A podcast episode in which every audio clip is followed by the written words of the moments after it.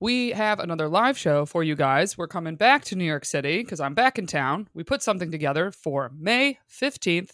We're back at Sesh Comedy. Show starts at 7:30. Doors open at 7 p.m. I'm so excited. We loved Sesh when we were there the last time. I'm pumped to be able to do another show back in New York so soon. So Wednesday, May 15th. For tickets, head to our website at findingmrheight.com slash live. That's findingmrheight.com slash live. You can get your tickets right there. That ticket link will be up as you were hearing this announcement. And the venue is BYOB. So if you want a drink, bring a drink. If you like a Diet Coke, bring a Diet Coke. And we're going to hang out afterwards. We can say hello to everybody. Hope to see you all there. See you there. Um, whew, didn't think I was gonna cry. I Sorry, really I know. this This, is this is that's why I when you said people were excited that I was coming on the podcast, like, do they know what we're going to talk? I- like, we're talking about grief, people. excited maybe is the wrong word, but like I honestly I actually don't think it's the wrong word. I do think Yeah. people were legitimately excited because I think I think you're right. I think we don't talk about grief enough as a society.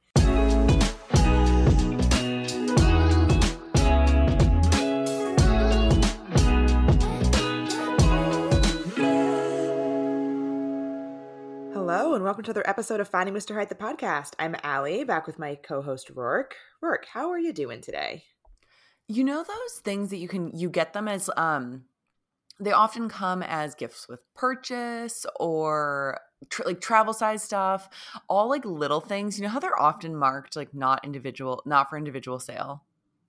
yes. Okay, I have a question. Uh huh. Do you think can I as an individual human buy like a catering carafe of coffee? Yes. Amazing. Cuz I need that.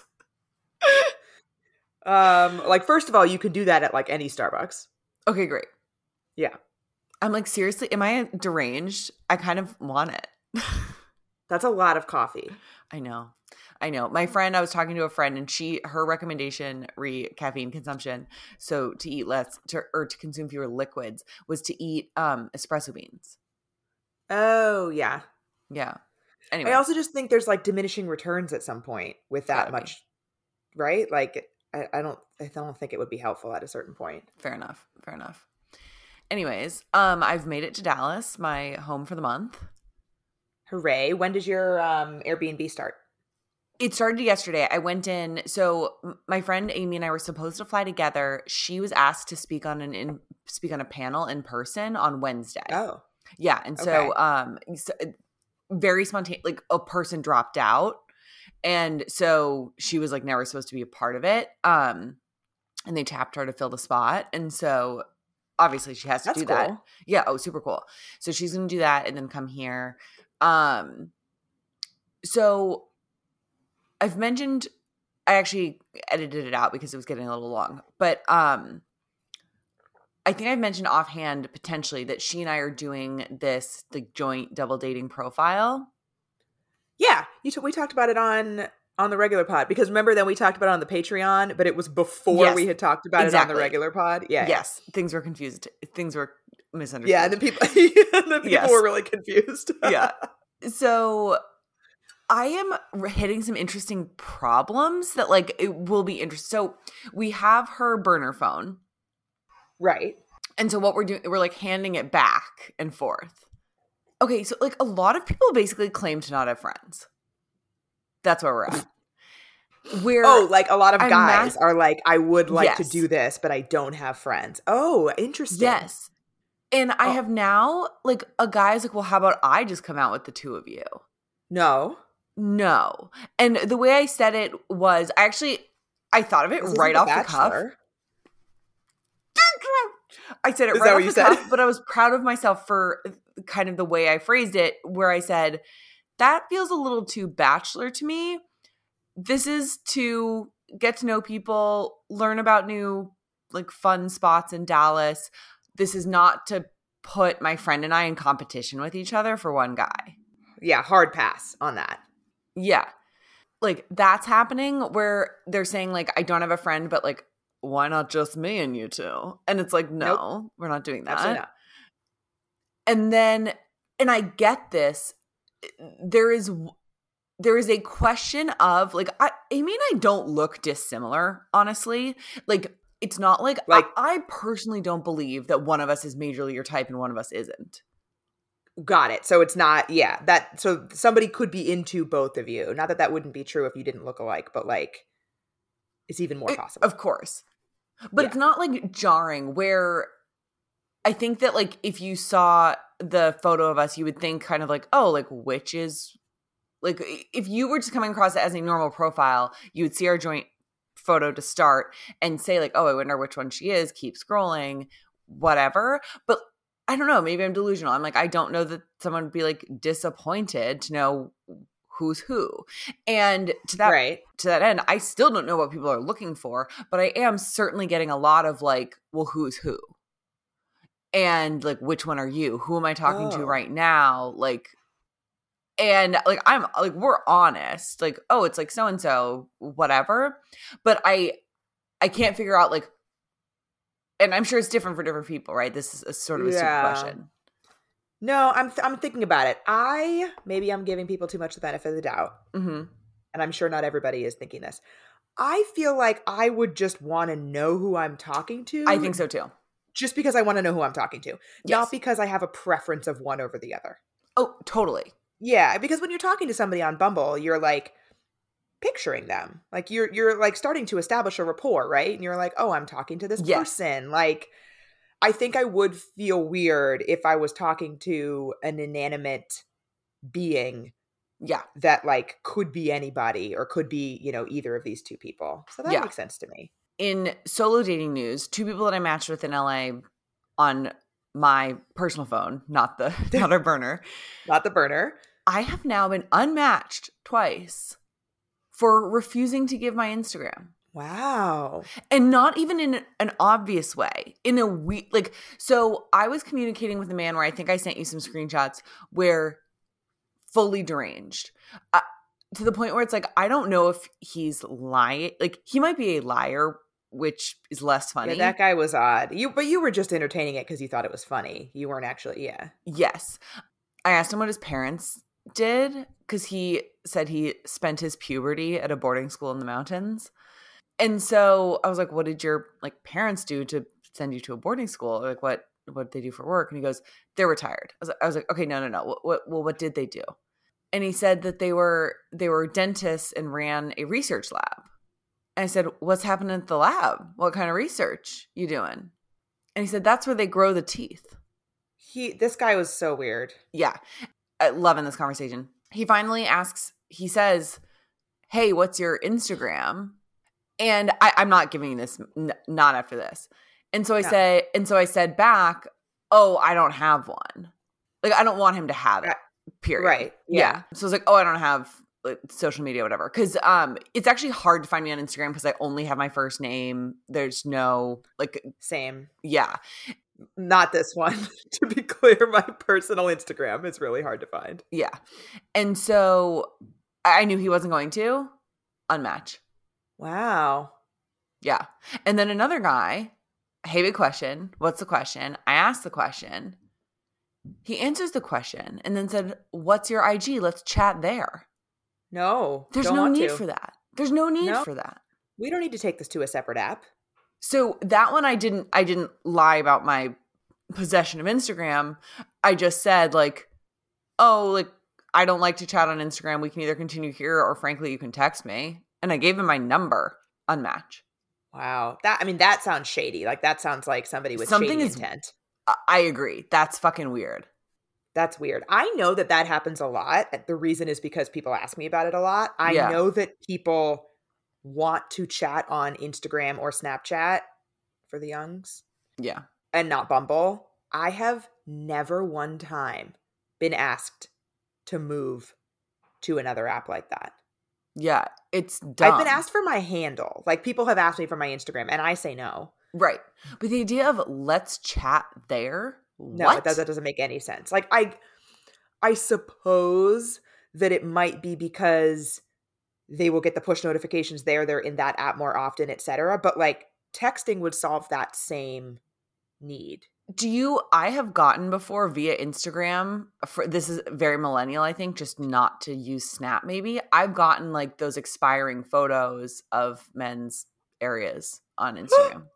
I've never. so I think that that is a, that could be a use. That could be a use now that we're talking about it, Yeah. and that could be his motive. I think we I think we talked about this in the unsolicited one. That was comically one of our very first episodes. um, I've never gotten an unsolicited dick pic. Wild. Yeah. Um, yeah, that's interesting though that so many people are saying that they don't have it's I would assume they're saying I don't have single friends, not I don't have friends. Yeah, I guess we're we're swiping young. Though, like we're trying, like we're trying Yeah. to skew it as to like our criteria are not what they would typically be.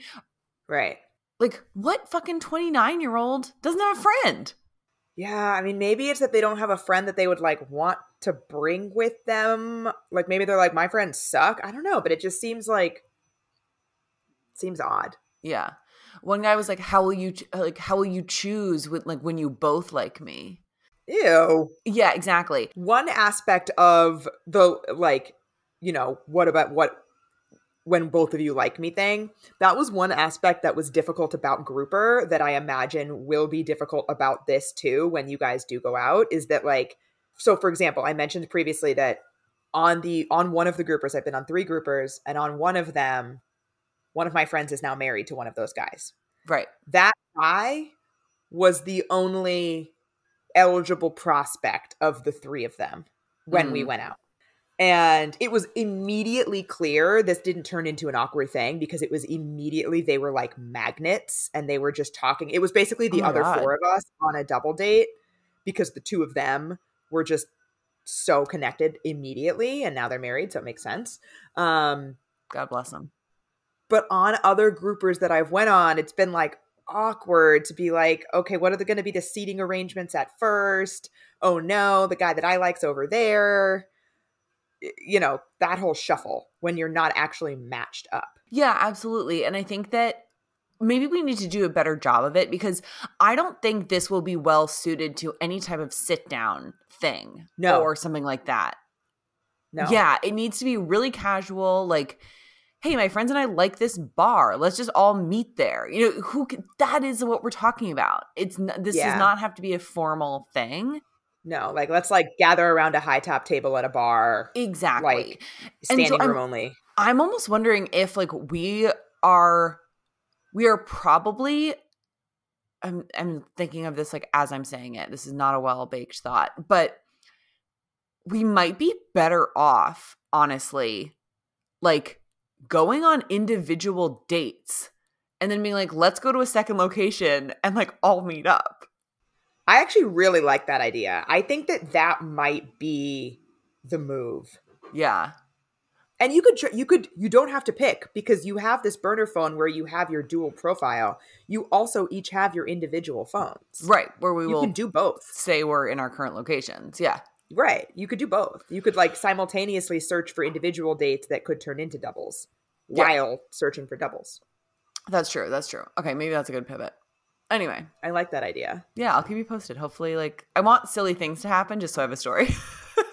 yeah Anyway. i went on i went on a double date with my friend who this was la two years ago now maybe i had started finding mr height but i believe it was when it was still like just on instagram hmm it was my friend who had been seeing this guy from Bumble.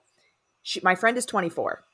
She's on my volleyball team. She'd been seeing this guy from Bumble and they were like going to go on their third date. And he was like, Hey, like a friend just asked me if I wanted to meet up. Like I, I could totally say no to him unless you have a single friend who like might be down for a last minute hang and then we can all hang out. And Love. yeah. And so she texted me and I wrote back and was like, that sounds super fun. How old is the guy that you're seeing? Great question. And he was, I want to say 29 or 30. This was two years ago. So I was 32, Mhm. 33. So I was like, okay, so his friend Yeah, is probably yeah. not 24. Like, that's fine. Um, and so then we all went out and I ended up seeing that guy again one more time. Okay, Allie. Yeah. You had a virtual date. You had a natal chart reading. Yes. But what does the future hold? Um, well, also, I had a, a psychic reading this past week that I haven't talked about on the regular pod because that That's was only true. We deep dived. We deep dived on the Patreon. I feel like I won't go into like super. yeah. I'm trying to think. Is there a way to hit the highs and then get, I want to hear about because I I do want to hear about the new one. Yeah. So so I I ended up seeing a psychic for a reading on Tuesday. Um and I loved it so much that I decided to do another reading with her, which was like a full natal chart reading, um, which was this past Saturday, which was like a two and a half hour thing. Um, and so across those two, she really ended up kind of combining it in a sense because like during my natal chart reading, she referenced a lot back to the five month outlook that we had done. That's great. kind of like yeah it was really cool. We talked about my life path. I think the the biggest takeaway for me is that she feels really strongly and she felt this way before she knew really anything about me by the way. She feels really strongly that my purpose in life is the home and the family hmm doesn't necessarily mean my home and family, although she does think that she sees family as being a huge part of my life, which it is a huge part of my life, and Yeah. she sees that continuing.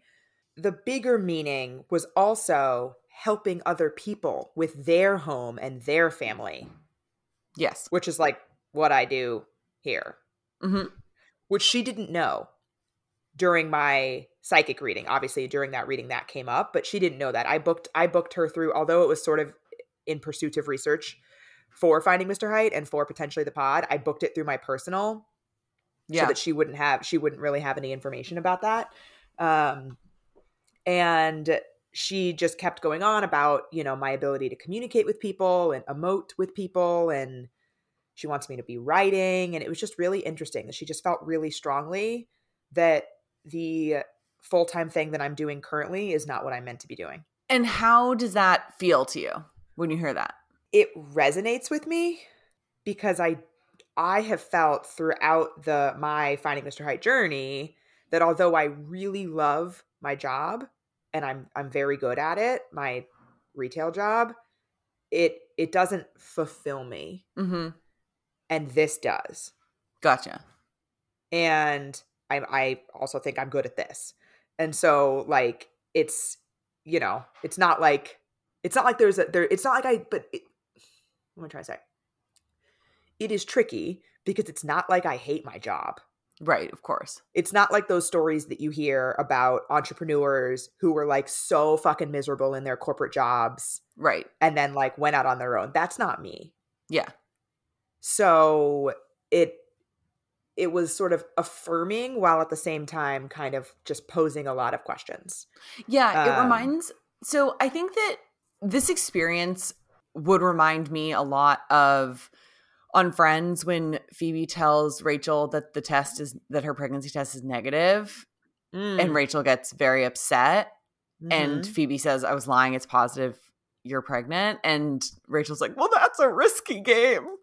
um, and so because I because in thinking about it, it's because I obviously I know you've thought about making this your full time and yeah. like not the podcast specifically, but like you're finding Mr. Height portfolio and like basically viewing that like expand expanding that as necessary because it's now full time, etc. Whereas I know if a psychic told me like what I, I would be like, fuck off.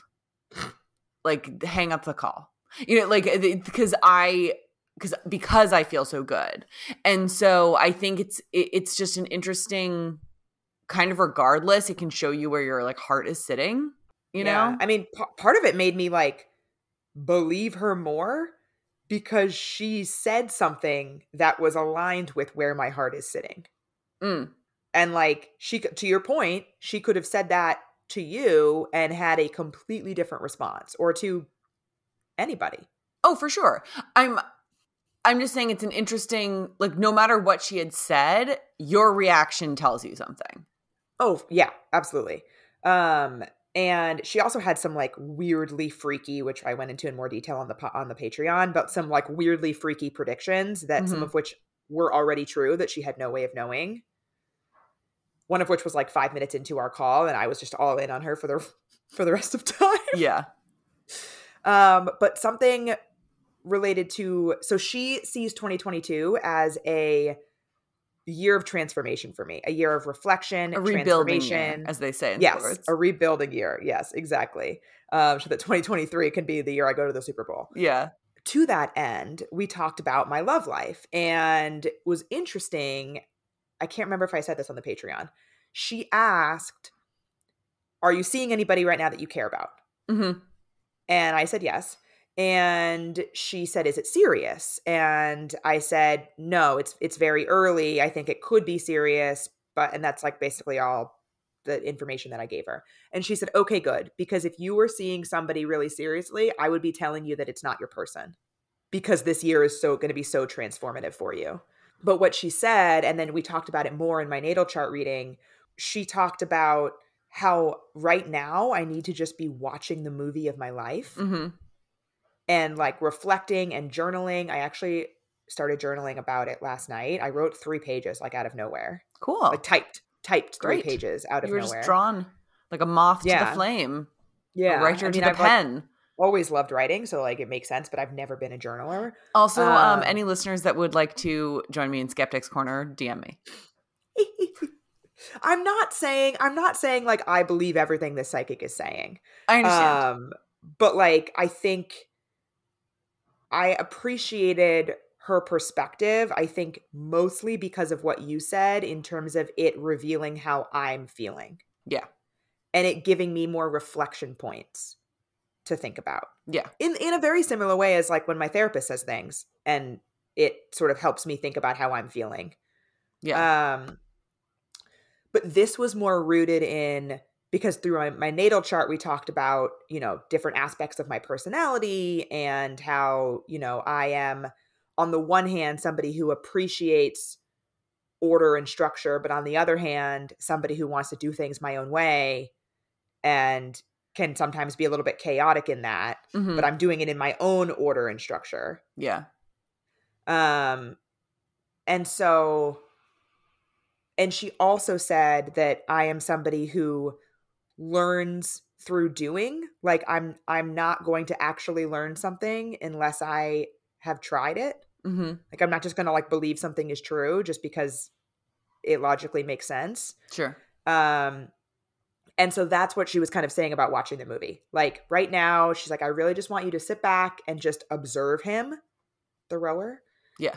and do your own thing be dating other people you know i'm starting my matchmaker up again i'm i went on a virtual date on saturday which i'll talk about but like really just sit back and watch it Yeah.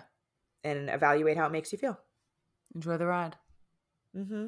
so but it was cool like we talked my natal chart reading was really cool we just talked a lot more about you know things that that might be hard for me and ways that i can kind of you know like optimize for different aspects of my personality and it was interesting i enjoyed That's it. great. yeah So, so A, how has watching the rower been going? And B, how is the virtual date? Or switch them, whichever you want to talk about first. Watching the rower is not much of an update. Um, I've literally been watching because I haven't seen him. Um, or not literally been watching, rather. I have not literally been watching because I haven't seen him. But we didn't talk for much of this week, which Mhm. is very odd. It was the longest we'd ever gone without texting. Was there any explanation on his part? No, but I also didn't text him. No, I know. I was just curious. So like, yeah, but I but what I mean is like I don't think there would be. I would have to be explaining myself too. I understand. I Um, just feel like he is usually in the past has been initiating text with you most days. And so I would expect something that said, Hey, sorry, this week has been X or something like that. But- Yeah. So, and then for so for the last like three or four days, we've been talking more. We don't have plans to see each other. Mhm. Um, it's been a little over a week since I saw him, and I'm just I'm like I'm observing that. I'm you know it doesn't feel great, but at the same time, it's become less present for me. Yeah. It's not something that that's like occupying my thoughts very much at all, except when I purposefully think about it, like right now when we're talking about it. Right. Do you feel like Um, your interest is waning? a little bit but not in a way that makes me want to like end things Right. Cause like if he let's say you hang out this weekend and he said, like, I'm there, I want to be exclusive, like, are you still there? I've thought about that. I think that if and when, I, so first of all, I don't think that's going to happen. But, agreed. This is fully thought experiment yeah. vibes. But if I, I have thought about it though, like if he said that, I think that I would need a very in depth conversation about why. Mm-hmm. What made you not? Because we didn't have that in depth, much of an in depth conversation about it when he said he wasn't ready. Like mm-hmm. he said that you know he feels really early in dating, etc. Like I, I got it. Uh, we didn't need to talk about it at nauseum. Yeah, but I think I would want to talk about what made you not feel ready on New Year's Day. What is different now? Like, tell me about those that feeling change. Tell me about how you're feeling now. And I, I don't know if I know that I'm not in the exact same place that I was on New Year's because I thought he was in the same place as me and and he wasn't and so that, you know, threw me a little bit. Yeah. So I would I would want to have more in-depth conversations about it. Gotcha. For sure. But again, I don't think that's what's happening. but I think I I want to continue I, I don't want to cut things off is is where my head is at. Okay. Because I I basically want to continue to see how I feel about it while exploring other things. And I don't think, based on my experience of my virtual date, which I'll talk about in a second, I don't think that he is preventing me emotionally from liking other people. Great. And as long as that's true, yeah, then I feel totally comfortable true. seeing him. Yeah. yeah, like that. If that weren't true, then then that we would be in a very we would be having a very 100%. different conversation right now. Um, so, my virtual date, um, it was really fun. It was probably the best virtual date that I've had. Damn. Including the Duke for those who've been around. Yeah, I was going to say, because he kind of set the bar, I think, for virtual dates. Yeah. It was just really easy. He, like, he asked a lot of really good questions, which I appreciated because I think on a virtual date it you has to be a little bit more. Maybe. Um, I think on a virtual date, there there it has to be a little bit more question based. Agreed. Like it's just a little bit harder to generate natural conversation with a stranger over FaceTime. Um, but I liked him. Uh, he is a long distance prospect. He lives very far away from me. How far is what are we talking here? Over an hour. But like in New York. Yes. Oh, yes. He lives in New oh, York okay. City, but he lives he lives really far from me. Okay. Um. Yeah. And, honestly, and, when you made the joke on Patreon about Central Park, I was like, oh, the fact that he thinks you're doing something in Central Park means this man lives far away from you. Yeah. Yeah. He lives far. Um. He lives further than Central Park. Um. So we were supposed to go. We were actually supposed to go out in person. Um. We were supposed to go to dinner um, on Saturday night in Manhattan, and we were meeting halfway, even mm-hmm. though we mm-hmm. were I was going all the way into that's how far away he lives. That I was going into Manhattan, and that was meeting him halfway. Then there was a blizzard, right? And it was supposed to be negative eleven that day in Wild. New York. Yeah, I did not leave the I did not leave the home. So I texted him in the morning and was like, "Hey, would you mind if we went to virtual, whatever?" And he was totally yeah. cool with it. So we like had drinks. I had wine, he had bourbon, and we chatted for like two hours. The only reason we hung up is because his phone was about to die, which is now a that is a good excuse to exit a virtual date. Yeah, let's take that forward. away from this. Yeah. And he I, I I don't think that he was using it as an excuse, but like what was also what I also would recommend if you are going to use that is he had like maybe 30 minutes before that happened, so maybe an hour and a half in, he was like, uh, there was a pop up and he was like, oh, my, my phone's at 10%. Mm. And so then when it was about to die, I was like, yeah, that, that checks out. Like your, your phone was at 10%. Um, I don't think he was lying about uh, it. Yeah, but, no, I'm, I'm teasing.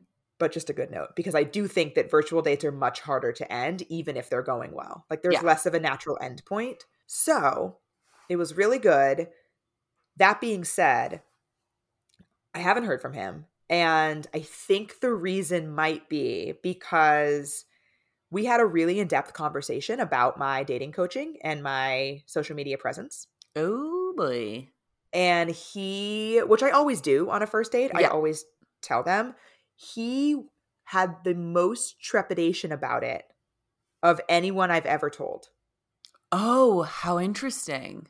But he's he's in his early 40s so i i wonder if that had something to do with it too in terms of his just relationship to social media and how much he shares in general. He so his first reaction was like so okay he thought it was very cool what i do and the support that i'm able to give people and the community that i've built et cetera et cetera. Like he thought that was awesome for me like he was extremely supportive. Where he was more trepidatious was about his own involvement Yes. um, which is totally fair. I mean, he can feel that way. But um, he said to me something that that was really interesting. He said, you know, this is it's like thank you for for telling me this.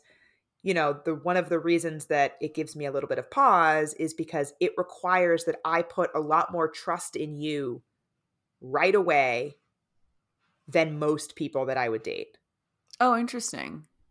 Which is true, but it's like that it's it isn't a framing that I had thought of before. Yeah, agreed. Agreed.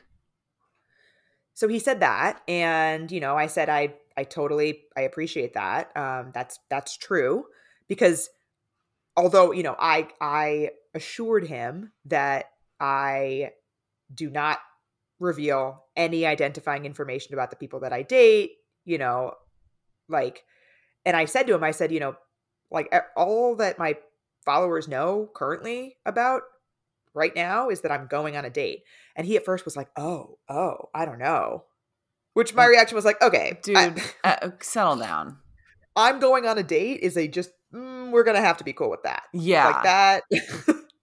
and then he got like he got there like that was like the very beginning of the conversation, but like he also at one point like made a joke about me being like a Carrie Bradshaw, and so then I was like, while that is a flattering comparison, I do No. want to make it clear that she was a sex columnist Yes. and I am not. Yes. because that could be an, an aspect that would make people uncomfortable if i was if i were out here talking about you know my sex life and even if it were anonymous like that i could understand somebody not being comfortable with that Absolutely. um and i am one of those people who is not comfortable with that I mean, same. so- yeah, this is this yeah. is the uncomfortable podcast on that regard. Right. yeah yeah we don't talk about that so so anyway so we continued to talk about it and he said that and i and i said you know it's like that's that is true like i he is he is correct that if i wanted to i'm going to put ruin his life in quotes but like if i wanted to west elm caleb him Yeah. i could Right. i am not i'm obviously not going to And Correct. anybody who has seen my content would know that i have never and No. will never give any identifying details about anyone even my most terrible ex Yeah. but he doesn't know that True. he doesn't know me from a hole in the wall yes. But then I said to him, I said, this is making me think as well, though, that you are very true, putting more trust in me than the average person that you're going on a first date with. By telling you that I have this platform, I am also putting more trust in you Very nice. than the average person. In that, I- didn't give him the handle. He asked a couple times jokingly, like, "What was that? What, what was the Instagram again?" like, kind of way. yeah. He could find it though very easily. I didn't Yeah. tell him that, but like he could. I don't think he will. I don't, I don't think his he p- planned to. Maybe he did. And that's why I haven't heard from him. But whatever. If he were to find it, he would have way more insight into who I am as a person, my dating history, my needs, my thoughts, my insecurities, my anxieties. Yeah. Like he would know way more about me than I do about him yes. than he does about anybody else that he's been on like actually multiple dates with probably. totally. So the trust is going both ways. Yeah. Yeah. Yeah. For sure. Um so regardless of what happens with him, I am really glad that we had that conversation because I think it kind of it framed this whole thing as it relates to my dating life in a new light for me and kind Mhm. of like helped me think about having that conversation in the future in in, you know, more nuanced ways as well. Yeah. That's great. It's interesting. Will So- you reach out to him? I don't think so, Okay. mostly because of how far away he lives. That's fair. I wonder if he's thinking about that. I mean, there's a reality where he could be thinking about that too. He honestly might. He didn't know where he knew I lived in Brooklyn, but he didn't know how far into Brooklyn I lived until the call. I like it. Yeah. So All right. that's it. Okay, so this week's Weird or Nah is they're attending their ex's wedding. I mean, this is weird. I don't even like you to stay friends with. Can you imagine in my was like, situation you would think so. where I don't like you to stay friends with your ex, you've allegedly not been, and then all of a sudden a fucking wedding invite comes through the door? I'm like, I mean, I would hope, I would hope that you knew that they were still in touch with their ex when that invitation Yeah. came in. Good lord. Yikes.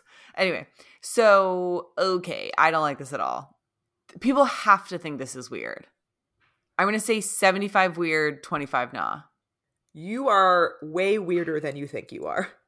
What? No, who are these people? This isn't normal. Guys, justify yourselves. God. So it was it was it did skew weird, but it was really close. It was 55-45. oh, get out. Who are these like evolved? No. No. Ugh. I'm fine with this.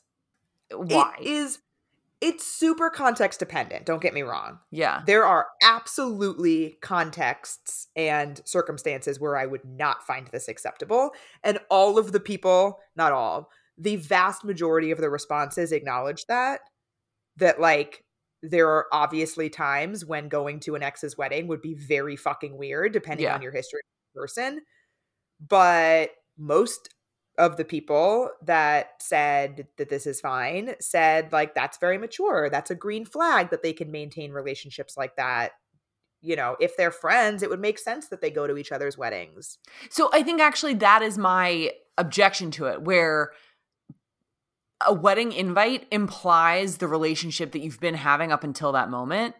And that's the whole part that I'm not cool with. Right like if if we, if i posted a weird or nah that said they're friends with their ex you would vote weird Exactly. No, uh, I would Yeah. say it's not weird, but it, it's a fucking deal breaker. i mean that would that would mean you would vote weird though if you had to pick weird or not you have to pick one this is binary you have to pick one you would pick weird For me personally, I'd pick weird. For the world, Yeah. I'd pick nah.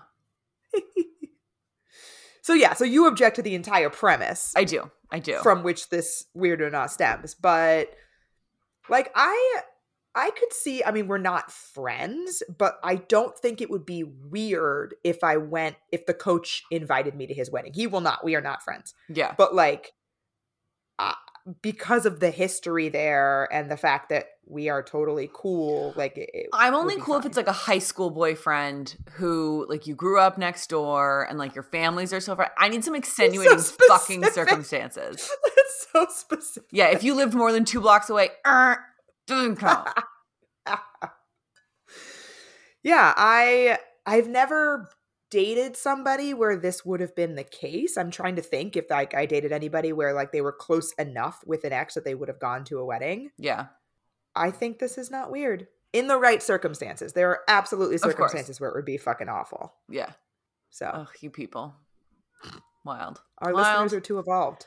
In um, Ali, indicative of my tiredness is the fact that like work is in ridiculousness. But um, you had to. I missed you. You had to fly solo with our guest. And so, will you intro? Like, I'm I'm kind of excited to listen to it myself, but um, as like a pure listener. But tell me about um, Krista, who you spoke to the other day. Yeah, we missed you. I talked to Krista St. Germain um, a couple days ago. She is the host of the Widowed Mom podcast. She, I won't um, spoiler her story because she will tell it herself shortly, but she is a widowed mom, as the name of the podcast might suggest. And we had a really good and emotional conversation about dating after partner loss and a little bit about navigating that with kids, but mostly focused on partner loss. Um, I cried at one point, so that was fun. Oh my gosh, how vulnerable! That's so nice. Good It for you. like- it felt very cathartic, actually. yeah, uh, I but love that. I, I'm excited for the listeners to hear our interview with Krista. Great. So I've been talking a bunch about how I'm trying to order in less. And part of that is that I'm cooking at home more. But when I don't have time to cook, which is more often than not, I have really con- still been loving Factor's meals that are ready to eat in just two minutes. Yeah, and they have so many options too. Every week, their menu, they have 35 options that you can pick from. So you can find whatever it is that you're looking for. It's so easy, it's no fuss, and no mess. It's so great. And I've also been really enjoying their add ons that they have. So they have breakfast, they have on the go lunches if you don't work from home. I've been ordering their snacks recently to have like a little pick me up in the afternoon. And I've really been enjoying that. Yeah, and they also are celebrating Earth Day all month. You can look for their Earth Month Eats badge on their menu, and that will be meals that have the lowest carbon footprint. So shout out to Factor for that one. It's pretty cool. So you can head to factormeals.com slash FMH50 and use code FMH50 to get 50% off your first box plus 20% off your next box. That's code FMH50 at factormeals.com slash FMH50 to get 50% off your first box plus 20% off your next box while your subscription is active.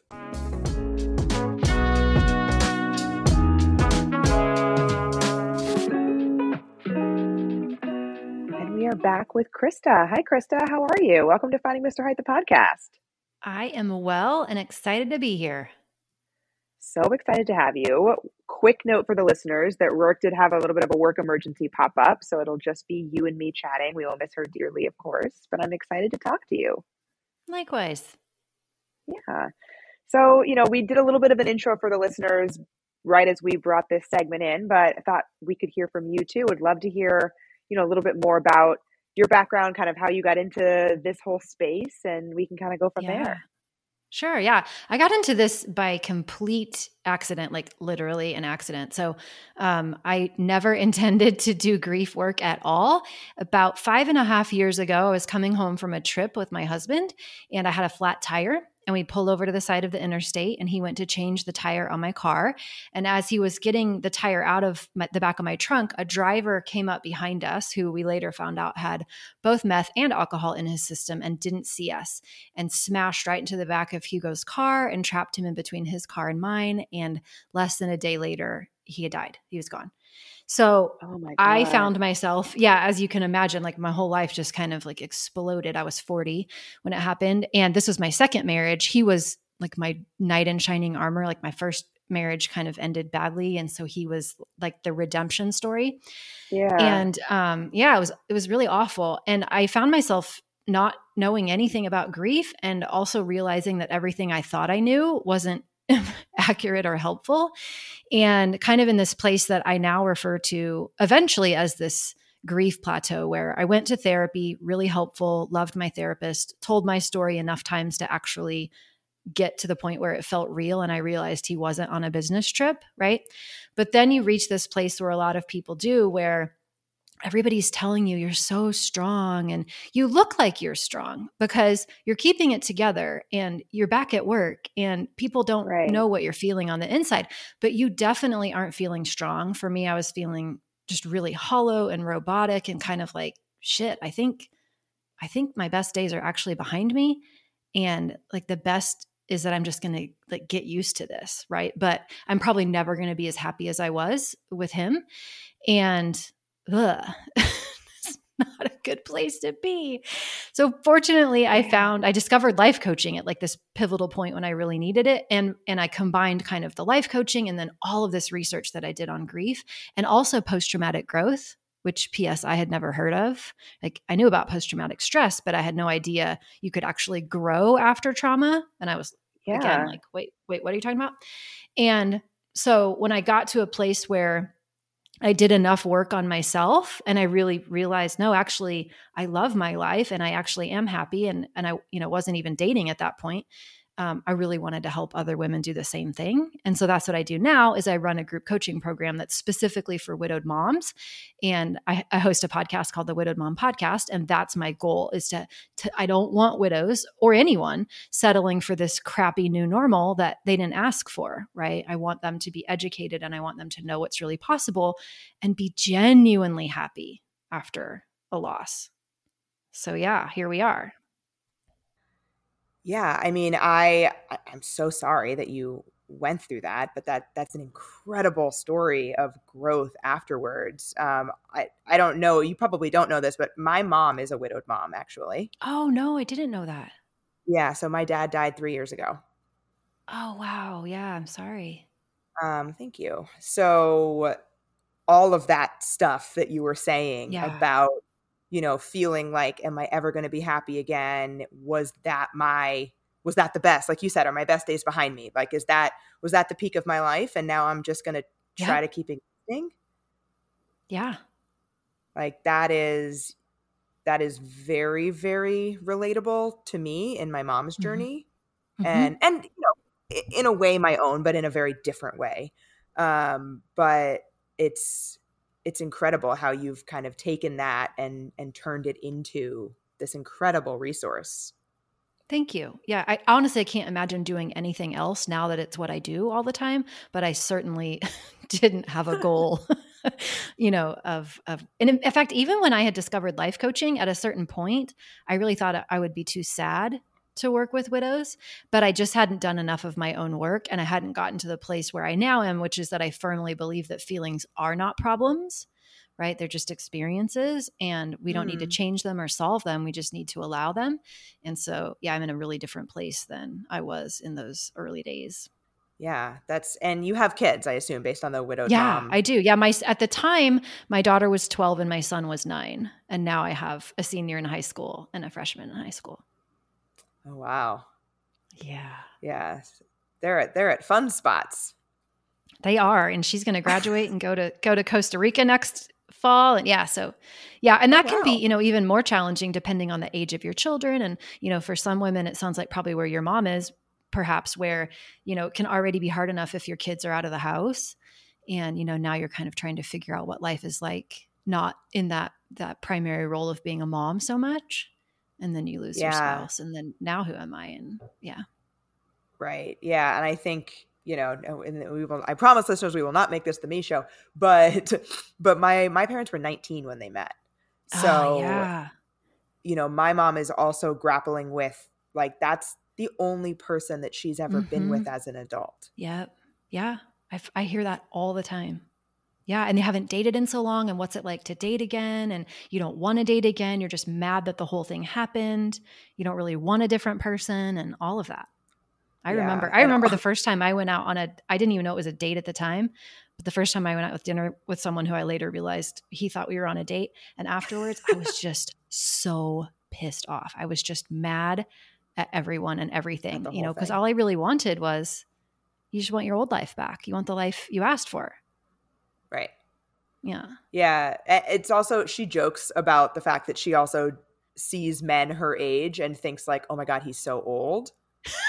because like she grew doesn't- old with my dad. And so Yeah. she like never had to, and I'm not saying she, she describes herself as old. She is not. But like she grew old with him. And so she's never Yeah. had to look at a 65 year old man as an attractive prospect because her previous 65 year old man was the 19 year old she met. Totally. Yeah. Yeah. And you don't see yourself as the age you actually are. You don't usually No. feel like you're that age. So yeah. No, I get it. Yeah. She and I were out for a walk when I was home for Christmas, and we passed by this very attractive man that was like her age and who I assume was his son, who was my age. And I we passed by them and I said, Mom, that guy was checking you out. And she goes, The old one? I'm like, "Mom." Uh, mom, uh, yeah, I'm like, let's I hate to tell you. right, let's do a let's do a check here. But also he was very handsome. She was Uh-huh. like, no. no. Well, hey, you know, she can go for the younger ones. It's fine. Whatever. Yeah, it was too funny. But so, but speaking about, you know, you mentioned you were out on your first what you now know as a date. Like, Yeah. what what did that process look like, or what does that process look like for your clients? That you know, Yeah. getting to that point. You know, it's different for everybody. For me, I don't think I took the traditional path. I really did not want to date at all. And I did not date until, was, I don't know, two and a half, three years after he died. I, I just, the, the, my, the interest in dating for me was about zero. It seemed Yeah. like a hassle. I just didn't want to do it. Um, and, and so I didn't. And so by the time I was actually ready to date, I, I didn't date long and I found someone that I adore and kind of happened pre-COVID. It was like right when COVID was, you know, starting to become a thing and went out on one date, went out on another date and then COVID started happening and we just went into a bubble and now we live together. So, you know, No. they've been together for a couple of years. But I I think the reason it was so much different for me than it is for a lot of people is I got myself to a place where I didn't I really didn't need a relationship. I absolutely believed I was happy and totally content on my own. And a relationship felt like something fun to do. It felt like I was more interested in giving love to someone as opposed to filling what at one point felt like a very large void. Right. Like I, I filled the void myself first, and then it just became lighthearted and fun. And I that's not what I see happening a lot of times. Right. Yeah. Yeah. Yeah. And so how in that time when you were in that space when you were trying to, you know, fill yourself up, how did you Mhm. stay hopeful that, you know, you were doing it in service of something? Well, I think what I started figuring out was that, you, you know, what I now teach, which is that emotions, you know, don't come from outside of us, right? They come from inside of us. They come from the Mhm. stories that we tell ourselves about ourselves and about what's happening in our lives. And so, you know, when you think that your happiness depends on a relationship because you think that's where it comes from, then of course you're going to want to put yourself in a relationship because all humans want to feel happy, right? And Right. and what I was realizing and doing the work on myself to to kind of cement was that no, actually, you know, my happiness doesn't come from anything outside of me. It really is an inside job. And how do I think in ways that make me feel happy and content and whole? How do I recognize that I am whole just as I am? And then if I want to be in a relationship, it becomes about what I want to give to someone. It becomes about experiences that I want to have as a human on the planet but it doesn't become about it's not needy or graspy it doesn't feel like i'm dependent on finding a match because i'm like Right. already my own champion and my own kind of match if you will Yeah. I like Yeah. thinking about happiness as an inside job, like a bank heist. totally yeah there's, yeah there's no guns involved but yes it is an inside job totally i mean really like and but most of us i think if you don't know that especially when it comes to the loss of a spouse if you're really happy in a relationship and then the re- the person is taken from you or the relationship ends then of course you're going to attribute your emotional satisfaction to the relationship and the person. Right. right? I think i was also in a great position because my sec- my first marriage didn't end so well. I knew what it was like to be miserable in a marriage. Mm. and i and, and so i knew what it was like to be with someone but incredibly lonely oh, because you've been there right? Where there's someone next to you in the bed but you feel like you're So you- all alone in the universe. You kind of had that point of reference of like, I don't want just anybody here with uh-uh. me. uh-uh. And i also realized that you know i kind of bought into the the cultural messaging that i think most women hopefully less and less these days but you know i was 40 when it happened. You, you buy into okay i'm supposed to i'm supposed to go to school i'm supposed to get a job i'm supposed to get married i'm gonna have a couple kids i'm gonna have a house and voila like i will be happy. And i found myself in my mid 30s like wait okay something is something is amiss right i think you're supposed to be happier than i currently feel and and so I had to go through all of that stuff, right? And then I ended up in my second marriage. And so I just had a whole different perspective of like it isn't the relationship that that makes your life joyful and full of meaning. It is it you have to do that for yourself and then what do you want in a relationship? Yeah. And then it can make Yeah. it so much more joyful and full of so much more meaning. Totally, right. But it's but it doesn't become about you know that Shel Silverstein book The Missing Piece? yeah. I love that. I love yeah, it doesn't become about like I have a missing piece and it- and you're my missing piece. It's like no, I'm whole. I am a, I am complete, and I would love to be with another complete person, right? Right. Who nobody's trying to fill a hole of anything. Yeah. Yeah, whole different vibe. A lot of people are wondering when you're starting to date again, how do you introduce your story Mm, into the Yeah. mix? yeah, third date. No, I'm kidding. like uh, you know if if there was a rule i would i would give it to you but what i just find is that it's really just about what you're comfortable with you know and maybe Yeah. why you want to introduce it so i don't think there's a, a right and a wrong i don't think there's a particular amount of time i don't think it's a problem if you hold your cards you know really close and and um, you know not share that with someone until you feel a sense of trust but um, you know what are you looking for in sharing that information right are you Right. looking to be comforted are you looking to be consoled or are you just looking to be honest Yeah, I think a lot of people worry and that and I worry about this with bringing up that my dad died. I Mhm. think a lot of people worry that they're going to appear damaged to somebody else by sharing that truth about themselves. Yeah. My philosophy was like, I'm going to make it known really quick because my thought is if he can't hang, um, I'd rather know that sooner than later. But but but it's not like a pass or fail test necessarily either, right?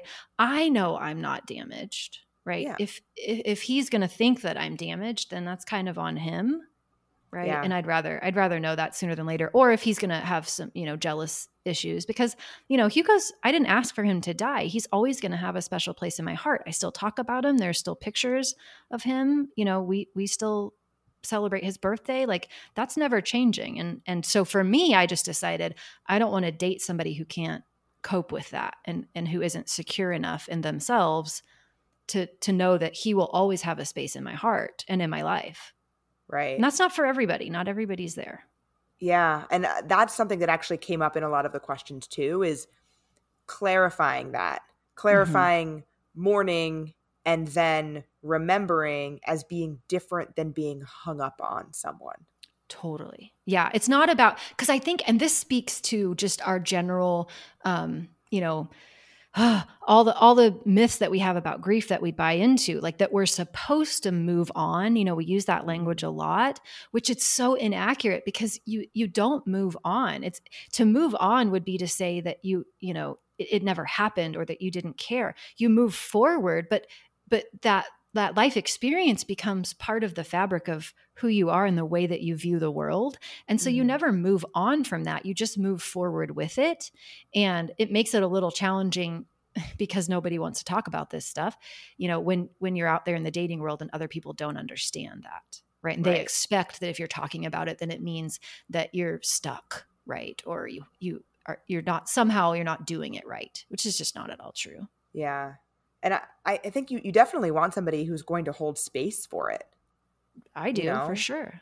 Yeah. Yeah. And I think and Especially if you have kids.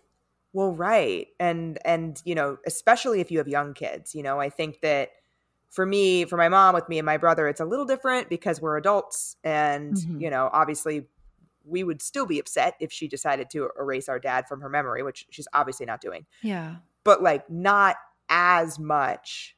Like there's not as much tied to it as if your kids are still, you know, in the house, Right. young. Yeah. Agreed.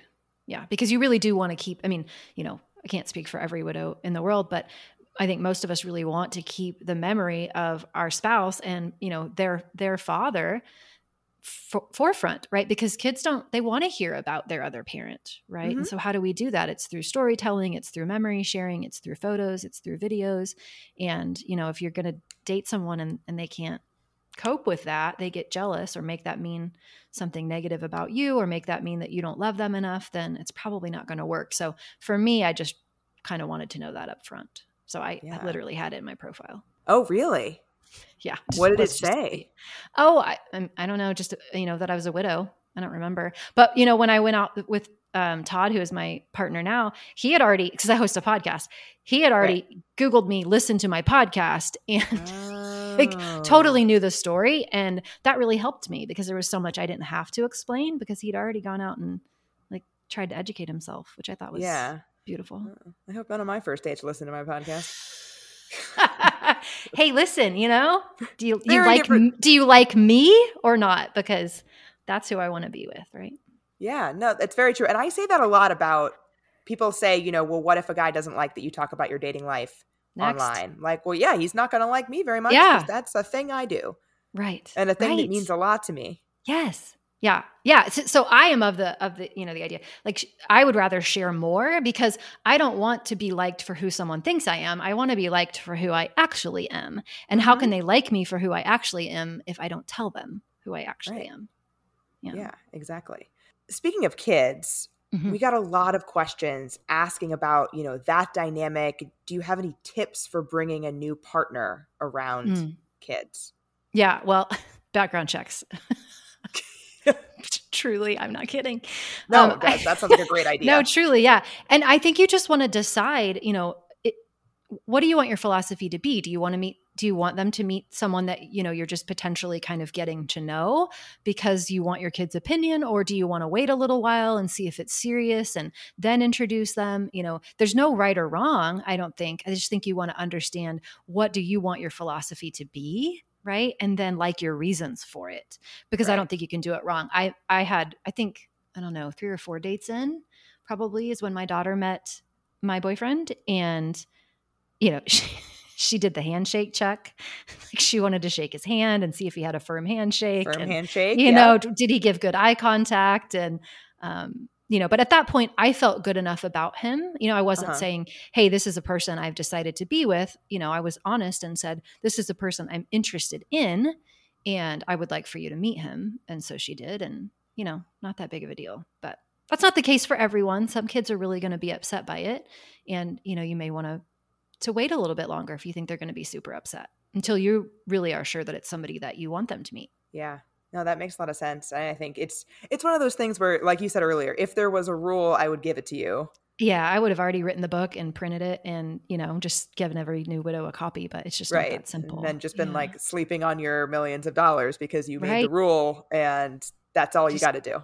follow it. Yeah. And, you know, my kids were not at all troubled by my dating. They really weren't. I think they mm-hmm. were a little worried about not getting time with me and maybe it cutting into time, but they didn't actively protest at all. And I never really sensed any um, upset in them. And that's not the case for a lot of widows. There are a lot of kids out there who are really very upset about it. And, Yeah. you know it's okay it's, you know to me we it's again uh, feelings aren't problems to be fixed it's not it's not something that you have created in them right? If if it was you then every child would respond the same way and you might have multiple children and they all respond different ways.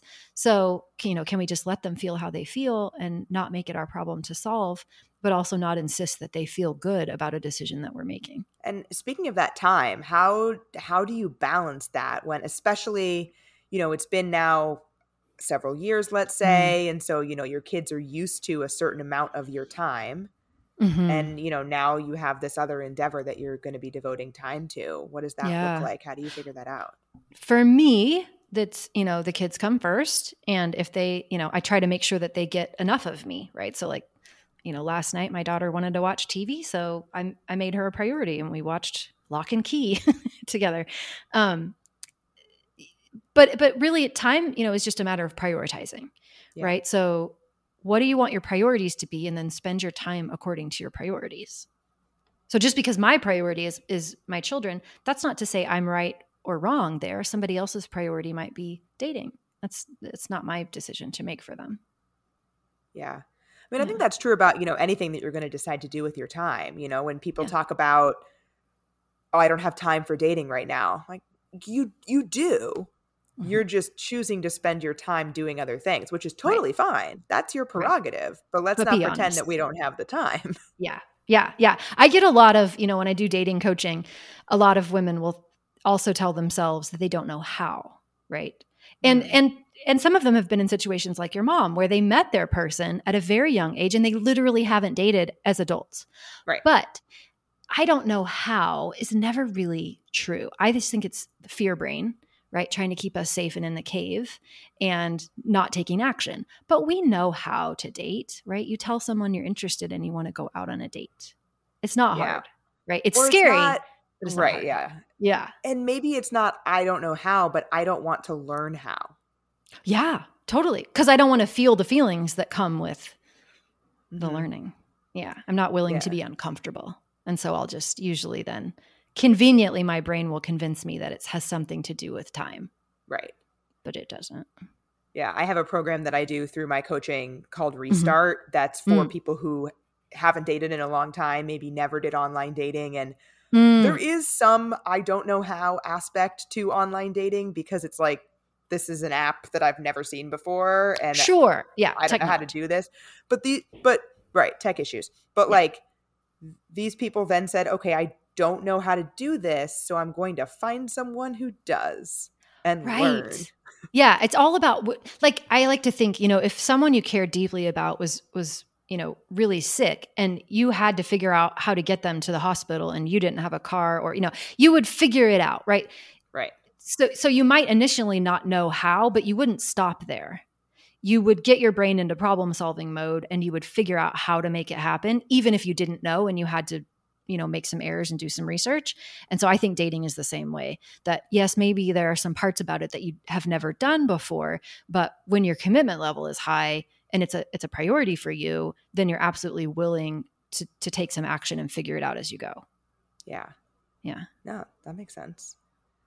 Have you encountered either yourself or with clients people who've struggled to explain grief to their new partner? Maybe it's somebody who hasn't really experienced significant grief before? I don't know that I would say they struggle to explain grief as much as maybe kind of what we were talking about earlier, which is they may have trouble helping the other person understand the role of their late person in their lives currently and that that isn't about um, not loving the person that they're currently dating or it isn't about not moving forward or being stuck. It's really um, just grief right? And so i think that can be an issue. I think sometimes grief grenades can maybe catch people off of guard. Um, so I, that's a term that i use. Maybe not everybody uses that term but just you know sometimes when like my boyfriend and I went to Las Vegas last year, and my car that I drove was a Toyota Camry, and Hugo had a Durango, and th- and that's the car he was in the trunk trying to get in the trunk to get access to my tire. You know, when the Uh-huh. accident happened. So the my last vision of a Camry is not a vision anyone would ever want to have, uh, no. right? So of course, what is the car? What is the Uber that picks us up at the airport? Right? They're all Toyota Camrys. Camry. Every single. I know, single and one. it's a silver one, exactly like mine with the fin, like totally my car. And so, you know, we're getting out the luggage. We pop open the trunk, we're getting out the luggage, and I am just like total grief grenade, right? Which so Mhm. for me is like, you know, getting teary and my heart's pounding, and I just my brain has gone back to a place that is not at LAX, right? right. or whatever. That's not whatever the airport is anyway. Anyway, McCarran. So so that's not an experience that he can really relate to or understand, right? As a trigger like that. And Mhm. so sometimes I have to explain those kinds of things, right? Like this is what just happened for me or I just, you know, one time we were watching TV and I saw a CPR scene. Well, I watched them do CPR for like an hour in the hospital, you know. So it's it's less triggering to me now but it, when i saw that it was really triggering to me. And so helping him explain hey it's not you haven't done anything wrong. I'm not crying about something that happened with you. My brain just went back to a really traumatic memory for me and that's what happened. And if if you've never been there then you know you wouldn't really know. So sometimes i find we have to explain that. Yeah, I find myself explaining grief cycles a lot, mm. where most of the time I feel fine. hmm And but sometimes grief grenades, I love that phrase by the way. I'm going to start using it.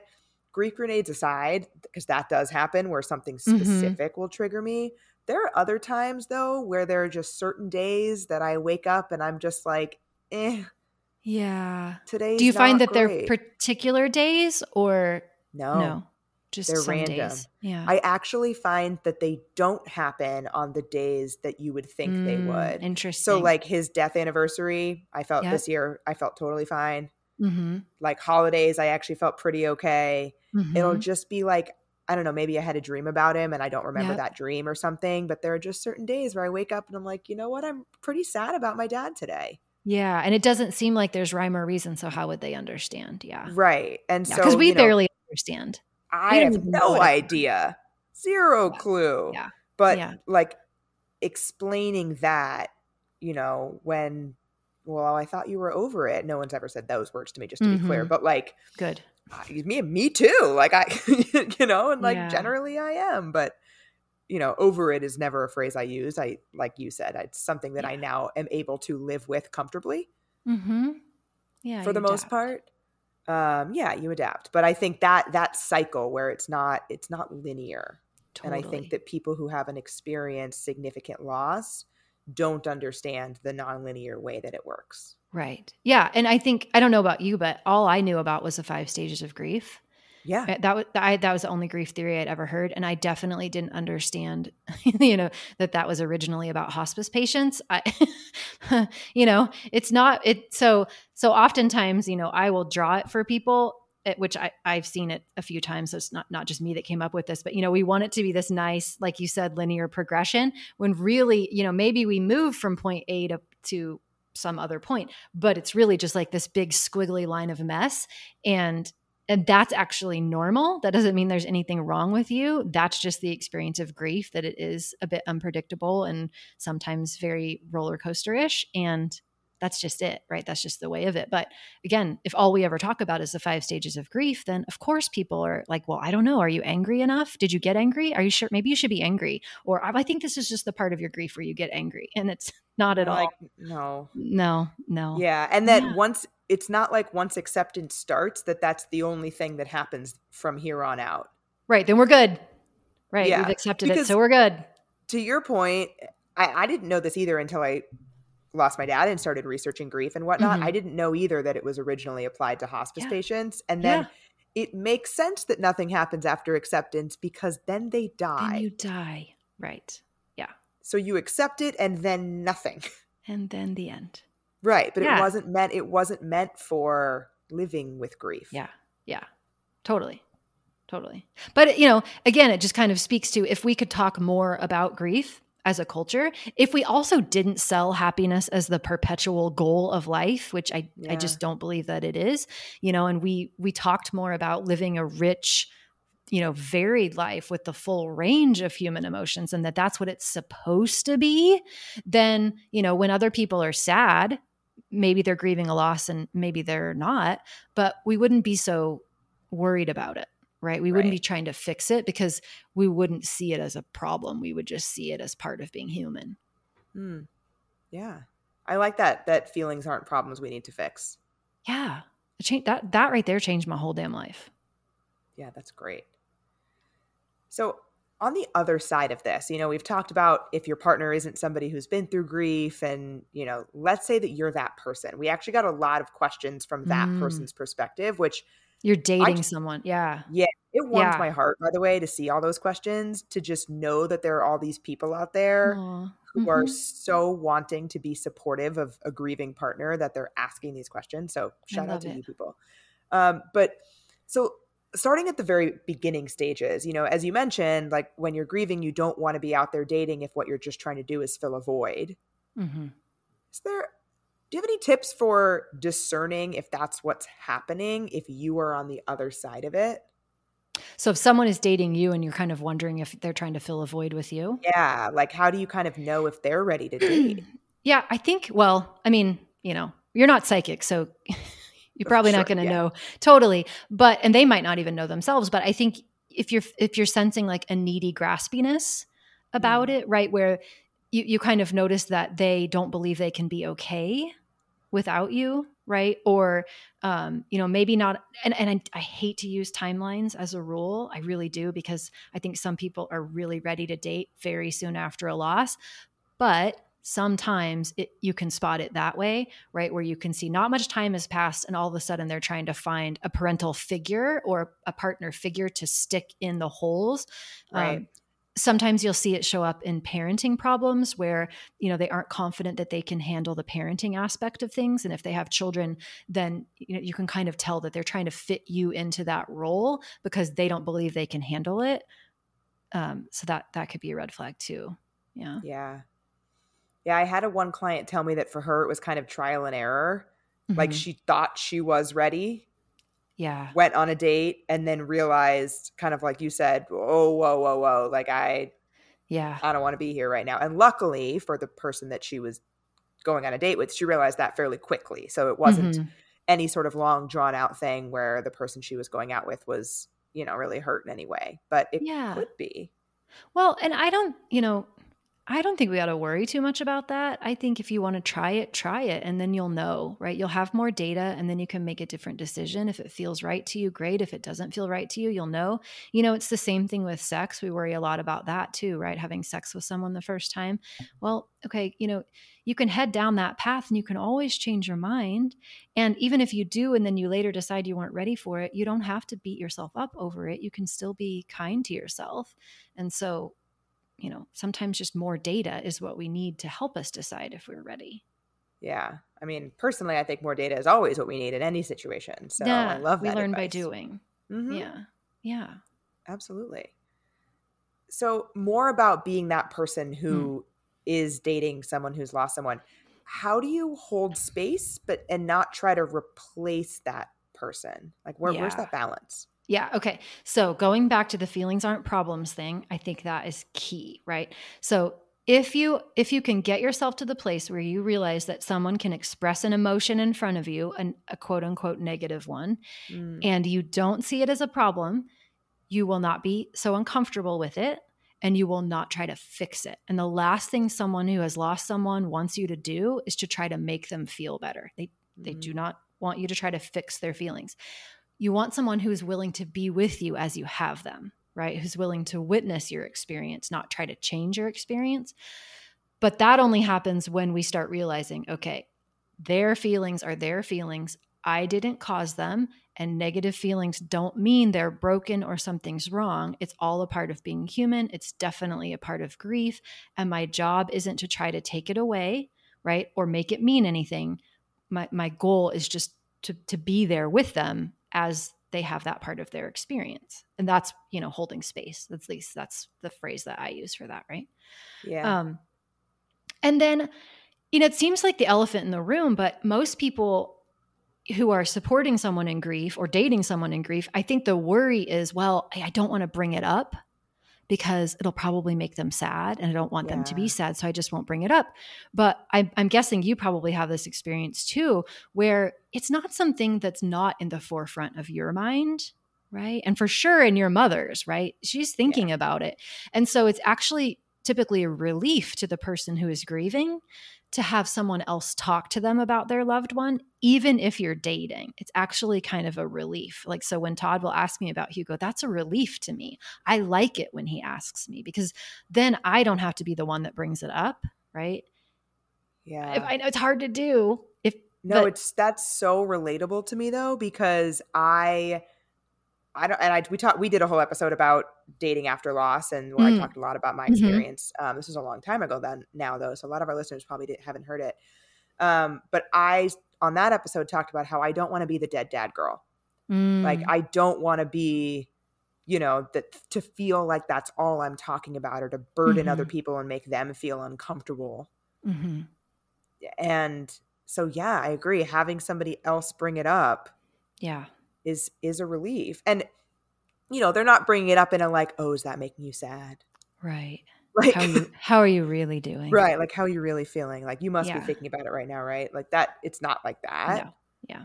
but you know i en- i like when somebody that i'm dating or anybody asks me questions about my dad or Mhm. Yeah. it keeps yeah then the you then the door is open yeah the door is open you can share what you want to share if you don't want to share anything you don't have to but Right. you know you we don't need to worry so much about upsetting a person or reminding them of it because chances are they're already thinking about it and they're just relieved to know that they're not the only ones and that you're actually interested enough to ask. Yeah. so you know yeah. And making space for it too you know so there's always going to be photos in my house. So are you okay with that? Like you know um and and maybe if there are no photos maybe you want to ask right? Because maybe they think you're not okay with it. Yeah right? maybe, they're hiding hid the those maybe they hid those photos because you came over right? And so you can always offer hey i just want you to know that i'm totally okay with you know not no pressure. If you don't want photos out no pressure. But if you want them out like i'm not offended at all. I don't see that as threatening. I see that as a part of your past and i love you and i love your whole past right? I love all, all- everything that's happened to you made you you and that's why i love you right? Mm. so so that's Yeah. part of you. Yeah. Yeah. And yeah, I think I, I think about that a lot when I'm in my childhood home because my dad is everywhere. Mm.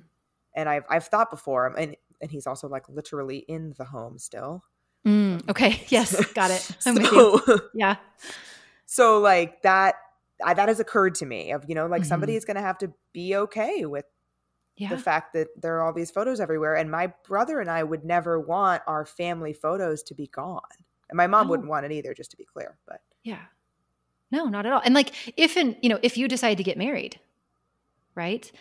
You, you're probably going to want him to have some something to do with that occasion, right? So the big Mhm. things that come in your life, like that's always going to be a part of your life. And so for, you know, if if you're somebody's wanting to date your mother, it's it's going to be an easier experience because she's going to want to support you and of course then, you know, them supporting her means them supporting him. yeah. Now Yeah. I'm going to cry.